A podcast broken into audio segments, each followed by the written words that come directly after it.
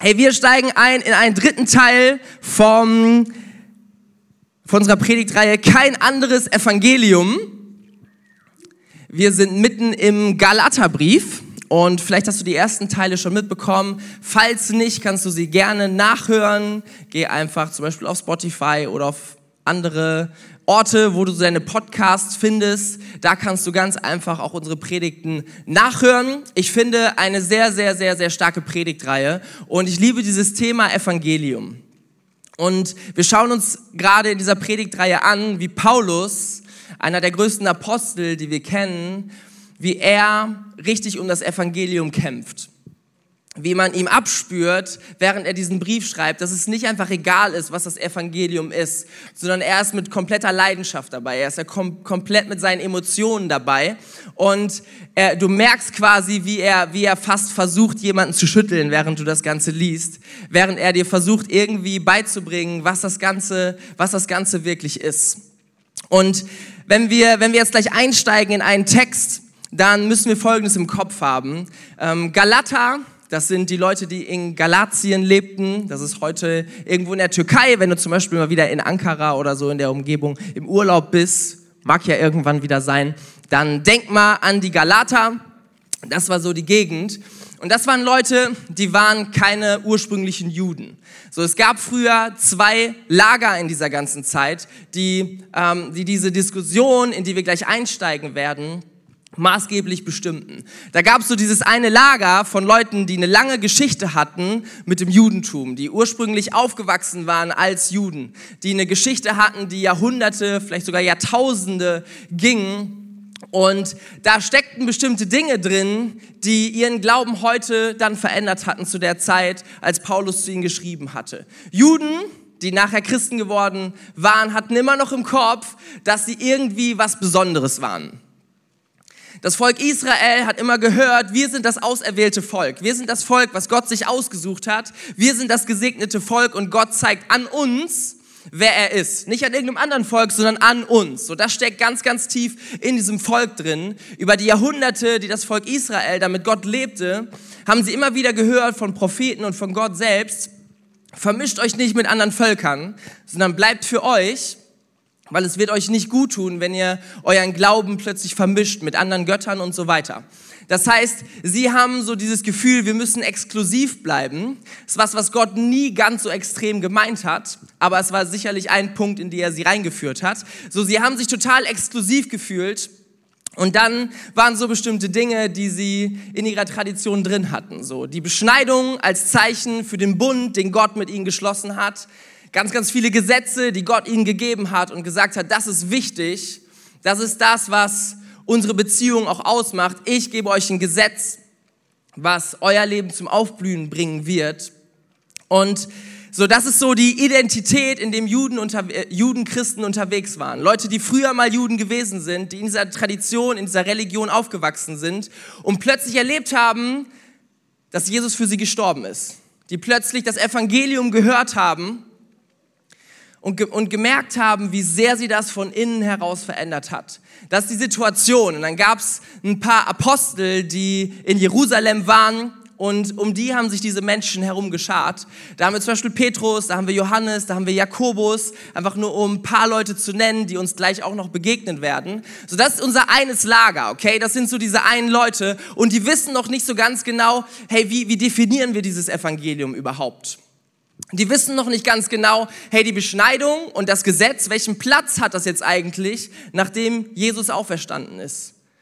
Welche Rolle spielt das Ganze? Müssen wir uns immer noch beschneiden lassen? Müssen wir immer noch die Gesetze halten? Weil es ist nicht so leicht aufzulösen. Jesus sagt, ich bin gekommen, nicht um das Gesetz abzuschaffen, ich bin gekommen, um es zu erfüllen. Ja, was heißt das denn überhaupt? Und es war eine Riesendiskussion und sie haben sich gefragt, sie haben sich gerungen, haben sich gefragt, ja, können Leute überhaupt Christen werden, die vorher keine Juden waren? Das war eine Frage, die sie sich damals gestellt haben. Das ist unser eines Lager, was, wir, was uns gleich begegnen wird. Und dann haben wir ein anderes Lager auf der anderen Seite. Das sind Menschen, die all diese Vorgeschichte nicht hatten. Menschen, die vielleicht hier aus der Ecke kamen, aus dem Mittelmeerraum irgendwo kamen, aber die keine jüdische Vorgeschichte hatten und die niemals im Leben auf die Idee gekommen wären, sich beschneiden zu lassen. Die niemals im Leben etwas vom Gesetz gehört hatten und die sich jetzt die Frage gestellt haben, hä, warum sollten wir jetzt das tun, was Judenchristen vielleicht von uns fordern? So in diese in dieses Szenario steigen wir jetzt ein und wir lesen einen Text aus Galater 2 und ich lese den mal vor. Paulus ist gerade dabei, so einen kleinen, eine kleine Abhandlung zu schreiben, so eine kleine Geschichte von sich selber zu erzählen, wie er damals ähm, bestimmte Dinge erlebt hat, nur dass du weißt, wo wir jetzt hier rein eintauchen. Darauf, nach 14 Jahren, zog ich wieder hinauf nach Jerusalem mit Barnabas und nahm auch Titus mit. Also er ist auf dem Weg nach Jerusalem und ich zog aber aufgrund einer Offenbarung hinauf und legte ihnen, insbesondere den Angesehenen, das Evangelium vor, das ich unter den Heiden verkündige, damit ich nicht etwa vergeblich liefe oder gelaufen wäre. Aber nicht einmal mein Begleiter Titus, obwohl er ein Grieche ist, wurde gezwungen, sich beschneiden zu lassen. Was aber die eingeschlichenen falschen Brüder betrifft, die sich hereingedrängt hatten, um unsere Freiheit auszukundschaften, die wir in Christus Jesus haben, damit sie uns unterjochen könnten. Denen gaben wir auch nicht eine Stunde nach, dass wir uns ihnen unterworfen hätten, damit die Wahrheit des Evangeliums bei euch bestehen bliebe. Von denen aber, die etwas gelten, was sie früher waren, ist mir gleich. Gott achte das, das Ansehen der Person nicht. Mir haben diese Angesehenen nichts weiter auferlegt, sondern im Gegenteil. Als sie sahen, dass ich mit dem Evangelium an die Unbeschnittenen betraut bin, gleich wie Petrus mit dem an die Beschneidung, denn der, welcher in Petrus kräftig wirkte zum Aposteldienst unter der Beschneidung, der wirke, der wirkte auch in mir kräftig für die Heiden. Und als sie die Gnade erkannten, die mir gegeben ist, reichten Jakobus und Kephas, in Klammern Petrus, und Johannes, die als Säulen gelten, mir und Barnabas die Hand der Gemeinschaft, damit wir unter den Heiden, sie aber unter, den, unter der Beschneidung wirkten. Nur sollten wir an die Armen gedenken und ich habe mich auch eifrig bemüht, dies zu tun. Also wir haben die Geschichte von Paulus, wie er nach Jerusalem zieht, quasi aus dem einen Lager, er als Apostel derer, die keine jüdische Vorgeschichte hatten, wagt sich nach Jerusalem, weil er eine Offenbarung hat. Und er hat 14 Jahre auf diesen Moment gewartet, er hat sich nicht so ganz getraut, aber irgendwann kam diese Offenbarung und er merkte, wir haben hier was zu klären. Wir haben gerade keine Einheit, wir haben hier gerade eine Trennung und wir kommen gerade nicht auf einen wirklichen Nenner. Wir haben hier eine Unsicherheit und es wäre wichtig, das zu klären. Deswegen macht er sich auf den Weg zusammen mit Barnabas und mit Titus, um vor die Angesehenen zu kommen. Wer sind die Angesehenen? Die, von denen wir gerade schon gesprochen haben. Die Apostel aus Jerusalem. Sie werden hier namentlich genannt. Jakobus, Kephas, ist ein Beiname von Petrus und Johannes. Und er tritt jetzt vor sie, um ihnen das Evangelium vorzulegen, was er verkündige, was er verkündigte damals zu dieser Zeit. Also, er erklärt, was seine Theologie ist. Und er ist sehr gespannt, was jetzt kommt. Wir tauchen ganz kurz ein, auch in das, worüber wir auch in den letzten Wochen schon gesprochen haben. Was ist das Evangelium, von dem Paulus eigentlich redet? Er redet auch gerade in den ersten Versen im Galaterbrief davon, dass Jesus Christus sich geopfert hat, dass er sein Leben gegeben hat dafür, dass wir Gnade bekommen können.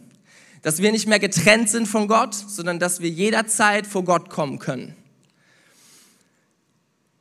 Und um das ein bisschen zu untermalen, um das ein bisschen näher zu erklären, sind die vorhergehenden Verse zu dem, was wir gerade gelesen haben, die Geschichte, wie Paulus sich bekehrt hat. Er erzählt, wie er gerade in seinem alten Leben unterwegs war, um Christen zu verfolgen. Er erzählt gerade und greift darauf, darauf zu, wie er gerade unterwegs war, um Christen zu ermorden, weil er glaubte, dass sie etwas Falsches taten. Okay, da kommt Paulus her. Das greift er hier gerade auf und dann schreibt er, aber Jesus Christus ist mir begegnet und das hat alles in meinem Leben verändert. Und ich, der eigentlich die größte Schuld habe, ich derjenige, der eigentlich so sehr getrennt bin von Gott. Ich derjenige, der nichts vorzuweisen habe. Mir ist Gott begegnet und Gott hat mein Leben auf den Kopf gestellt. Gott hat alles in mir verändert und ich mache 100% das Gegenteil von dem, was ich vorher getan habe. Okay, das ist Paulus Situation. Das ist derjenige, der das hier gerade schreibt. Jemand, der nichts vorzuweisen hatte, okay, der nicht gesagt, der nicht hätte sagen können, ich habe irgendetwas dafür getan, dass Gott mir begegnet, dass Gott mir Gnade schenkt, dass Gott mir seine Liebe zeigt, dass er mich überhaupt liebt, dass er überhaupt an mich denkt. Gott müsste mein Feind sein. Ich habe nichts dafür getan. Das ist das, was die Vorgeschichte ist, was er hier gerade ein paar Verse zuvor erklärt hat. Und das ist das Evangelium, was er predigt. Und das ist so faszinierend, weil wir in unserem Denken ja immer haben, dass wir etwas tun, um etwas zu bekommen. Wo begegnet uns das, dass wir einfach etwas umsonst bekommen, ohne Hintergedanken, ohne Hintertür? Und das ist so wichtig für uns zu verstehen, weil ich glaube, es ist der größte Reichtum, den wir als Christen haben können. Und ich habe mal ein Buch gelesen, was mir nicht wieder aus dem Kopf gegangen ist. Und du wirst nachher vielleicht verstehen, warum es mir wirklich hängen geblieben ist. Und in diesem Buch hat jemand versucht zu erklären, was das Evangelium ist. Und er erklärte so, hey, stell dir vor, du triffst jemanden und er sagt, ich möchte dir gerne meine Villa schenken. Ich möchte dir ein richtig schönes Grundstück schenken mit einem tollen Garten, mit einem Pool. Unter der Villa ist eine Tiefgarage, du hast eine Sauna, du hast vielleicht sogar ein kleines Kino mit drin. Das ist ein super Haus, genauso wie du dir das vorstellst und ich würde dir das gerne schenken. So und jetzt stehst du vor diesem, vor diesem Menschen und sagst, wow, das ist so großzügig von dir, aber ich will nicht, dass du mir das einfach schenkst. Ich sage natürlich nicht nein, aber ich will nicht, dass du mir das schenkst, sondern ich will dir etwas dafür geben. Ich will etwas dafür tun und ich will das irgendwie abarbeiten. Ey, und ich habe schon eine Idee. Und dann greift er so in seinen Pulli und er holt aus seinem Bauchnabel so einen kleinen Fussel raus. Jetzt weißt du, warum mir das nicht mehr aus dem Kopf gegangen ist. Kennt das jemand? Könnt ihr euch mal melden? Mir ist es vorher, nein, danke. War ein Spaß, ihr müsst euch nicht melden. Mir ist vorher dieses, dieses Phänomen ist mir vorher nicht aufgefallen. Später ist mir das irgendwann aufgefallen. Wenn du bestimmte Pullis trägst, dann kann sich im Bauchnabel so ein Fussel bilden. Interessant, oder? Immer wenn du jetzt sowas siehst, dann kannst du an diese Predigt denken, dann kannst du an das Evangelium denken. Mir ist es auch nie wieder aus dem Kopf gegangen. So, und du stehst da und vor diesem Menschen, der dir gerade einen Wert von Millionen schenken will. Und du stehst da mit diesem Fussel in der Hand und du sagst, ich würde dir gerne das geben. Mit einem ganz selbstgefälligen Gesichtsausdruck. Mit dem Gefühl, ich leiste etwas, ich habe auch etwas dafür getan. Nein, ich habe das nicht nur geschenkt bekommen, sondern ich habe etwas geleistet dafür, um das zu bekommen. Weißt du, ungefähr so ist es, wenn du sagst, ich habe mir die Gegenwart und die Nähe Gottes erkauft. Ich habe etwas dafür getan. Ich habe etwas geleistet. Ich war gut genug. Gott ist zufrieden mit mir, weil ich genug gebetet habe. Gott ist zufrieden mit mir, weil ich mich so weiterentwickle auf meiner Heiligungsskala. Deswegen kann ich in Gottes Gegenwart kommen. So ungefähr wie dieser Bauchnabelfussel ist das, was du geben könntest. Wir haben vor Gott nichts vorzuweisen. Du kannst dich nicht einfach ein bisschen mehr anstrengen und plötzlich hast du es verdient. Und du hast es auch nicht plötzlich nicht verdient, weil du etwas falsch gemacht hast. Ich finde es so cool, dass Gott damals Paulus begegnet ist, dass Gott einfach sich Paulus ausgesucht hat. Weil er hätte ja auch irgendwen nehmen können, der sich vorher ein bisschen mehr angestrengt hat.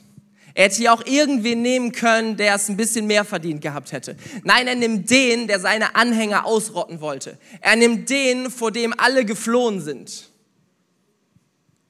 Und für immer hat Paulus diesen Stempel, er ist derjenige, der früher die Christen verfolgt hat. Und in so vielen Briefen greift er das auf. In so vielen Briefen merkst du, das ist ihm fast peinlich. Und er kommt immer wieder darauf zurück, hey, wie cool ist das, dass Gott das einfach so gemacht hat? Wie cool ist das, dass das auch für dich gilt? Dass egal wie wertvoll du dich fühlst, egal wie, wie viel du vorzuweisen hast, egal wie toll geistlich du gerade unterwegs bist, oder auch eben nicht. dass Gott heute Morgen hier ist und sagt, ich habe ein Geschenk für dich. Meine Liebe und meine Nähe soll dich überschwemmen. Lauf doch nicht länger mit diesem Fussel in der Hand rum und versuchst dir irgendwie zu erkaufen. Versuch doch nicht irgendwie selbstgefällig etwas zu tun, was du nicht leisten kannst, sondern komm einfach als mein Kind zu mir. Komm einfach zu mir und ich will dir meine Liebe schenken. Und ich will dir zeigen, dass du bei mir sicher bist. Das ist das Evangelium, von dem Paulus redet. Und er macht sich auf in so einen kleinen Culture Clash, wo er auf dem Weg ist nach Jerusalem, um genau darüber zu sprechen. Und im Schlepptau hat er Titus. Und für den stand einiges auf dem Spiel. Vielleicht habt ihr jetzt gerade, ist euch das aufgefallen, dass er, dass Paulus sich gefreut hat, dass er es nochmal positiv unterstrichen hat. Übrigens Titus, der ja Grieche war, also kein, keine jüdische Vorgeschichte hatte, musste sich nicht beschneiden lassen. So, Titus, Glück gehabt. Ich stelle mir so dieses Vorgespräch für diese Reise vor. Paulus kommt zu Titus und fragt, hey, ja, du hast ja von dieser Reise gehört, wir wollen nach Jerusalem gehen. Da ist noch was. Diese Reise könnte dein Leben vielleicht für immer verändern. Diese Reise könnte ein einschneidendes Erlebnis für dich werden. Ich weiß nicht, ob du körperlich ganz unversehrt wieder da rauskommst. Titus, wenn du das wirklich tun willst, dann solltest du dir das vorher nochmal überlegen. Alle Männer sind mit mir. Titus scheint ein sehr risikofreudiger Mensch zu sein.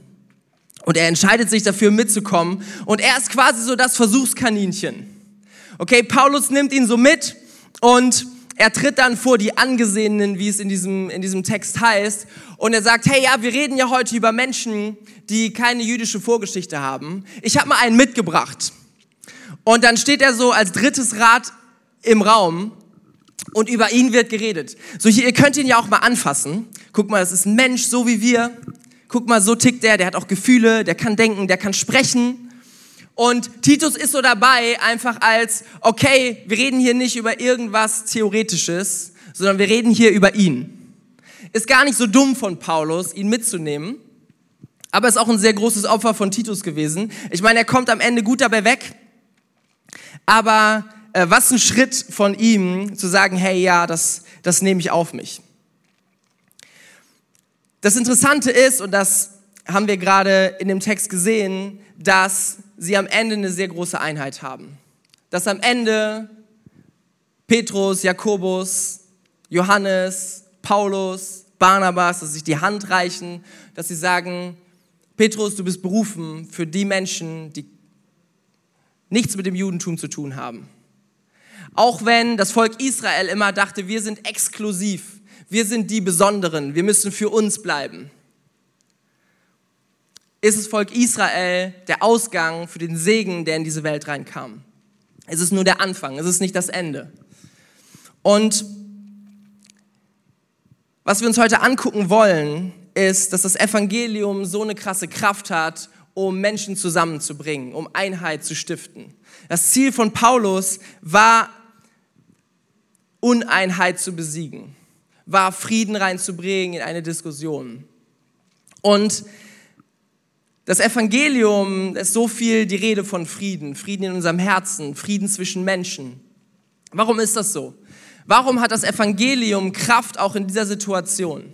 Warum schafft das Evangelium, was nicht klar war vorne? Weil Kirche hätte sich an dem Punkt das allererste Mal spalten können.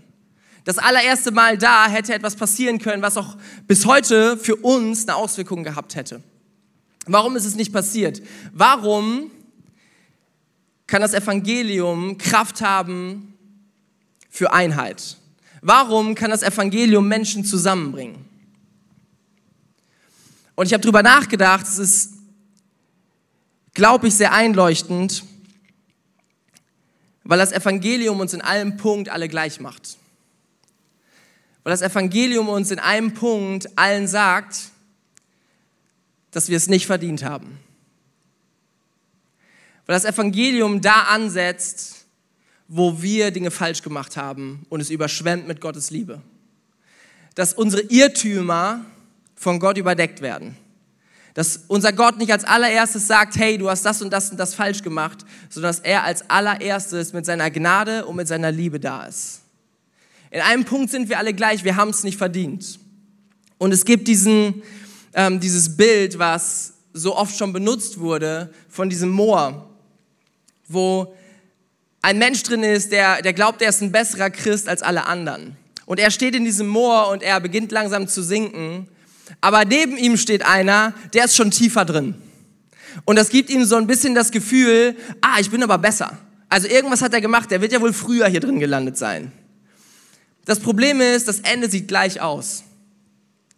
Ob du eine Minute früher ertrinkst oder später, kommt aufs Gleiche raus. Vielleicht kennst du dieses Bild, ist mir schon ganz, ganz oft begegnet, aber ich finde es so einleuchtend. Wenn wir darüber reden, hey, wie vergleichen wir uns eigentlich? Wie viel Wert legen wir darauf, dass wir eigentlich die Richtigen sind? Das Evangelium macht uns in einem Punkt alle gleich. Wir haben vor Gott nichts vorzu vorzuweisen. Keiner von uns kann sagen, dass er es sich selber erarbeitet hätte. Keiner von uns kann sagen, dass es gerechtfertigt ist, dass Gott mit ihm zusammenlebt. Nein, wir sind alle einfach mega, wir haben alle mega Glück gehabt. Wir können mega dankbar sein. Hey, wir dürfen mit Gott zusammenleben. Wie hammer ist das? Ich finde, wir haben, wenn wir so unser Leben durchlaufen, wir haben meistens so zwei Wege, die wir einschlagen können. Wenn wir aufwachsen als Kinder, Jugendliche, werden Erwachsene, wir studieren, machen Ausbildung, gehen arbeiten. Es ist gut, dass wir Dinge dazulernen. Und irgendwie merken wir, wir haben uns auch schon mal geirrt, aber jetzt wissen wir es besser, wir haben was dazugelernt, wir haben mehr Wissen. Und die Frage ist, wie gehst du damit um? Weil viele Menschen und auch du kannst diesen Weg einschlagen, dass du plötzlich denkst, ja stimmt, ich weiß es auch besser als andere Menschen. Dass du, dass du weißt, hey, ich habe schon all das gelernt, ich habe schon so viel Wissen. Ich finde es manchmal interessant, wenn Leute anfangen zu studieren, dass sie plötzlich ein ganz anderes Auftreten haben, weil plötzlich verstehen sie so viel mehr von der Welt und plötzlich fühlen sie sich so reflektiert und ähm, plötzlich treten sie auch dir ganz anders gegenüber, Warum? Weil sie manchmal das Gefühl haben, hey, ich weiß es jetzt besser als alle anderen, weil ich habe es jetzt verstanden. So plötzlich hast du so ein ganz anderes Auftreten und die Frage ist, wenn wir etwas dazulernen, wenn wir vielleicht auch mal Fehler gemacht haben und die haben uns etwas gelehrt für die Zukunft, nehmen wir sie, um am Ende des Tages uns selber zu beweisen, was wir alles Tolles können? Nehmen wir das, um zu zeigen, dass wir es wert sind? Ist das unser Reichtum? Oder es gibt auch einen anderen Weg. Du kannst auf deine Vergangenheit zurückschauen und du kannst sehen, welche Fehler du gemacht hast. Du kannst auf deine Vergangenheit zurückschauen und du kannst sehen, dass auch du Sünde in deinem Leben hattest und hast. Du kannst auf deine Vergangenheit gucken und du kannst sehen, dass du dich mal geirrt hast und heute einen ganz anderen Standpunkt einnimmst als damals. Zu wissen, wo du herkommst, zu wissen, wo du selber falsch gelegen hast in der Vergangenheit, macht dich zu einem Menschen, der Einheit stiftet. Du könntest jetzt sagen, macht einen das nicht depressiv, die ganze Zeit zu denken, ja, ich habe das falsch gemacht und ich bin es ja auch nicht und ich bin einfach nur ein kleiner Mensch und ich kriege das alles nicht hin. Ich glaube, es macht dich nur depressiv, wenn du immer noch nicht verstanden hast, dass dein Reichtum in deinem Leben nicht davon abhängt, was du geleistet hast, wo du dich geirrt hast, wo du dich nicht geirrt hast, wo du etwas falsch gemacht hast, wo du irgendeinen Fehltritt geleistet hast, wo du vielleicht große Niederlagen erlitten hast, wo du Dinge kaputt gemacht hast. Dass dein Reichtum viel, viel größer sein kann als das, sondern dass dein Reichtum einzig und alleine Gottes Liebe ist und Gottes Gnade. Wie viel stärker ist es zu wissen, dass unabhängig von dem, was ich tue, dass Gott mich lieb, liebt. Dass Gott sich schon vor meinem ganzen Leben, mit all dem, was, was in meinem Leben schon alles so gewesen ist, dass er sich schon vorher für mich entschieden hat. Dass er schon vorher gesagt hat, für den werde ich mal sterben. Hey ja, und es gibt Situationen in meinem Leben, da hätte ich mir das überlegt, ob ich für mich gestorben wäre. Vielleicht kannst du dasselbe über dich sagen. Wie krass ist dieser Reichtum? Sag mir eine größere Sicherheit, die du auf dieser Welt finden kannst, als dass Gott dich schon immer geliebt hat und immer lieben wird. Und du kannst entscheiden, wo dein Reichtum liegt. In dem, was du tust, dann bist du abhängig von dir selber. Oder du kannst entscheiden, dass du dich voll draufstellst. Und in dem Moment musst du es dir nicht mehr beweisen. In dem Moment musst du nicht mehr irgendeine Diskussion gewinnen, musst du nicht mehr irgendwen fertig machen. Und das Interessante ist, dass Paulus seinen Brief genauso beendet. Und wo wir die Predigtreihe zum Ende bringen, finde ich so cool, ins letzte Kapitel von diesem, von diesem Brief reinzuschauen. Wir haben es nicht auf Folie, deswegen musst du gut zuhören. Da sagt Paulus, was mich betrifft, so bewahre Gott mich davor, mit irgendetwas anzugeben. Rühmen will ich mich nur einer Sache, des Kreuzes von Jesus Christus, unserem Herrn, durch das mein Interesse an dieser Welt gestorben ist, wie auch das Interesse der Welt an mir. Es spielt keine Rolle mehr, ob wir beschnitten wurden oder nicht. In einer anderen Übersetzung steht, ich will mich keiner anderen Sache rühmen, als mich mit dem Kreuz zu rühmen. Es spielt nur noch eine Rolle, mit der ich, es, spielt, es gibt nur noch eine Sache, mit der ich prahle. Nichts, was ich geleistet habe, sondern das Größte, was in dieser Weltgeschichte jemals passiert ist, dass Jesus Christus Mensch geworden ist und für mich am Kreuz gestorben ist. Dass Gott selbst gesagt hat, ich werde nicht im Himmel bleiben, sondern ich werde alles tun, was ich tun kann, damit dieser Mensch zu mir kommen kann.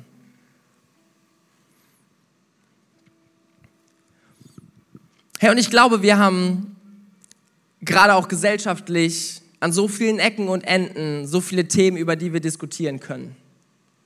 Auch in Kirche, über Glauben, über Politik. Wir können über so viel diskutieren. Aber das, was Frieden stiftet, ist das Evangelium. Das, was Frieden stiftet, ist zu verstehen, wo wir alle herkommen. Aber dass auch für alles schon gesorgt wurde dass es nicht darauf ankommt, irgendwem irgendwas zu beweisen. Und das finde ich so stark. Ich weiß nicht, wo du dich darin wiederfindest, weiß nicht, in welchen Diskussionen du gerade steckst, ich weiß nicht, in welchem Streit du gerade steckst. Aber zu wissen, wo du herkommst, hilft dir enorm, wenn du gerade in Konflikten drin bist. Zu wissen, dass du dich selber schon mal geirrt hast. Heißt nicht, dass du nicht argumentieren kannst, heißt nicht, dass du dich Dinge erklären kannst, heißt nicht, dass nicht irgendwas auch mal wahrer sein kann als das andere. Aber mit jemandem zu reden, der das tief im Herzen verstanden hat, bringt Einheit, selbst wenn du unterschiedliche Meinungen hast. Ich möchte dich einladen, heute Morgen mal mit mir aufzustehen.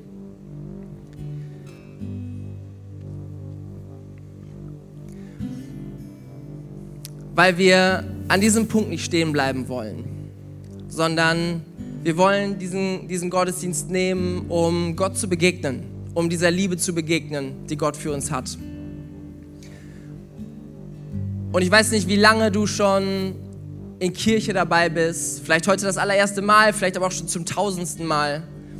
Ich weiß nicht, ob du damit aufgewachsen bist oder heute vielleicht das erste Mal mit sowas konfrontiert bist. Aber ich möchte sagen, egal wie oft du schon gehört hast, Gott ist heute hier, um seine Liebe an dich zu verschenken. Wirklich. Auch wenn du glaubst, dass du es nicht verdient hast. Weil es ein Geschenk ist. Und wir wollen in jedem Gottesdienst dieses Angebot machen für Menschen, die sagen, hey, meine Beziehung zu Gott, die stimmt nicht. Meine Beziehung zu Gott existiert auch gar nicht. Ich habe Gott noch nie eingeladen in mein Leben. So diese Liebe, diese Nähe von Gott, die ist in meinem Leben überhaupt nicht, weil ich habe diese Tür noch nie aufgemacht. Selbst wenn sie vor der Tür wartet, dann habe ich noch nie was davon mitbekommen, weil ich habe diese Tür noch nie aufgemacht. Und ich will dir heute das Angebot machen, heute diese Tür aufzumachen. Heute zu sagen, Jesus, wenn es dich wirklich gibt, dann möchte ich dich erleben. Und dann möchte ich dich reinlassen in mein Leben. Und ich will uns mal einladen, alle die Augen zuzumachen, weil wir einen kurzen Moment nehmen wollen, wo Menschen genau das tun können, wo sie das auch ausdrücken können. Und wir wollen gleich alle zusammen mit allen, die hier sind, ein Gebet beten, was wir jede Woche beten und was ausdrückt, worüber wir gerade gesprochen haben. Dass Gottes Liebe unabhängig ist von dem, was wir leisten können. Dass er der Herr unseres Lebens sein soll und dass wir ewig mit ihm zusammenleben können. Dass wir Gnade bekommen haben für all das, was wir falsch gemacht haben. Dass er ab jetzt unser Vater ist. Das ist das, was wir ausdrücken in diesem Gebet. Und wenn du sagst, hey, heute will ich diese Entscheidung treffen und du willst sagen, ich möchte, ich möchte nicht hier rausgehen, schon wieder ohne Gott, sondern ich will, dass er reinkommt in mein Leben. Ich will nicht nur davon hören, sondern wenn da irgendwas dran ist, dann, dann will ich das in meinem Leben haben. Wenn du das heute entscheiden willst, dann, während alle Augen geschlossen sind, will ich dich einfach ganz kurz fragen gleich. Ich werde bis drei zählen und wenn dich das betrifft, dann will ich dir die Möglichkeit geben, einfach kurz deine Hand zu heben. Während keiner sonst rumschaut, vor Gott einfach das auszudrücken, mal körperlich zu zeigen, dass es heute dein Tag ist.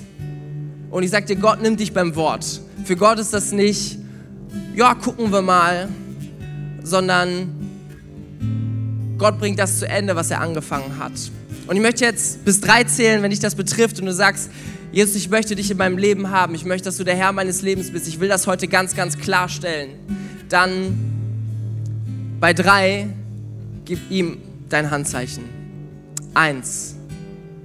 Gottes Liebe ist heute für dich. Zwei. Er ist für dich am Kreuz gestorben, um dir zu zeigen, dass er jederzeit alles zu tun bereit ist für dich, weil du das Wertvollste in seinen Augen bist. Drei. Wenn du das heute bist, streck Gott heute deine Hand entgegen. Wenn du das heute bist, dann, dann lad ihn heute in dein Leben ein. Dann mach heute, mach genau jetzt deine Tür auf. Und Gott wird das sehen.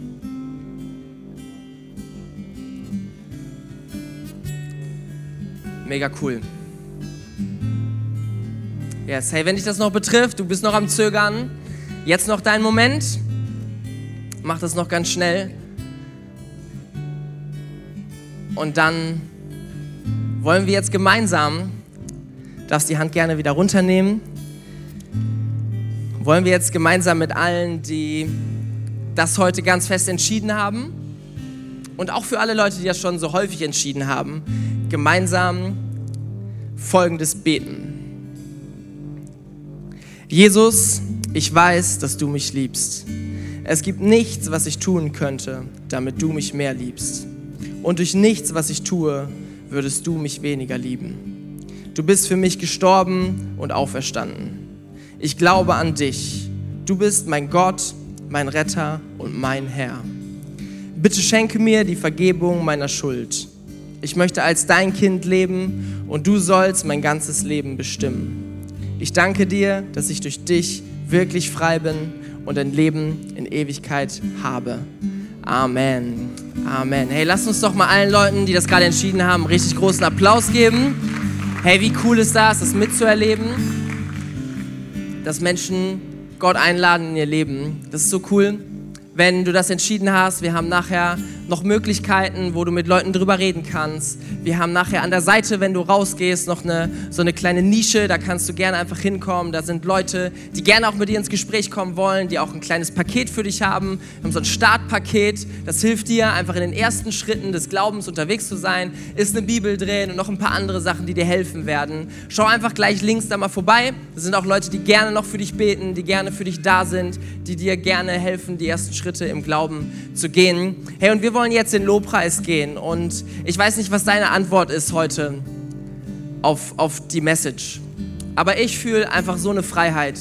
Ich fühle einfach so eine Sicherheit in der Gegenwart eines Gottes, der nicht darauf guckt, was ich leiste. Wie krass ist das? Lass uns doch in dieser Freiheit vor unseren Gott kommen und einfach Zeit mit ihm haben.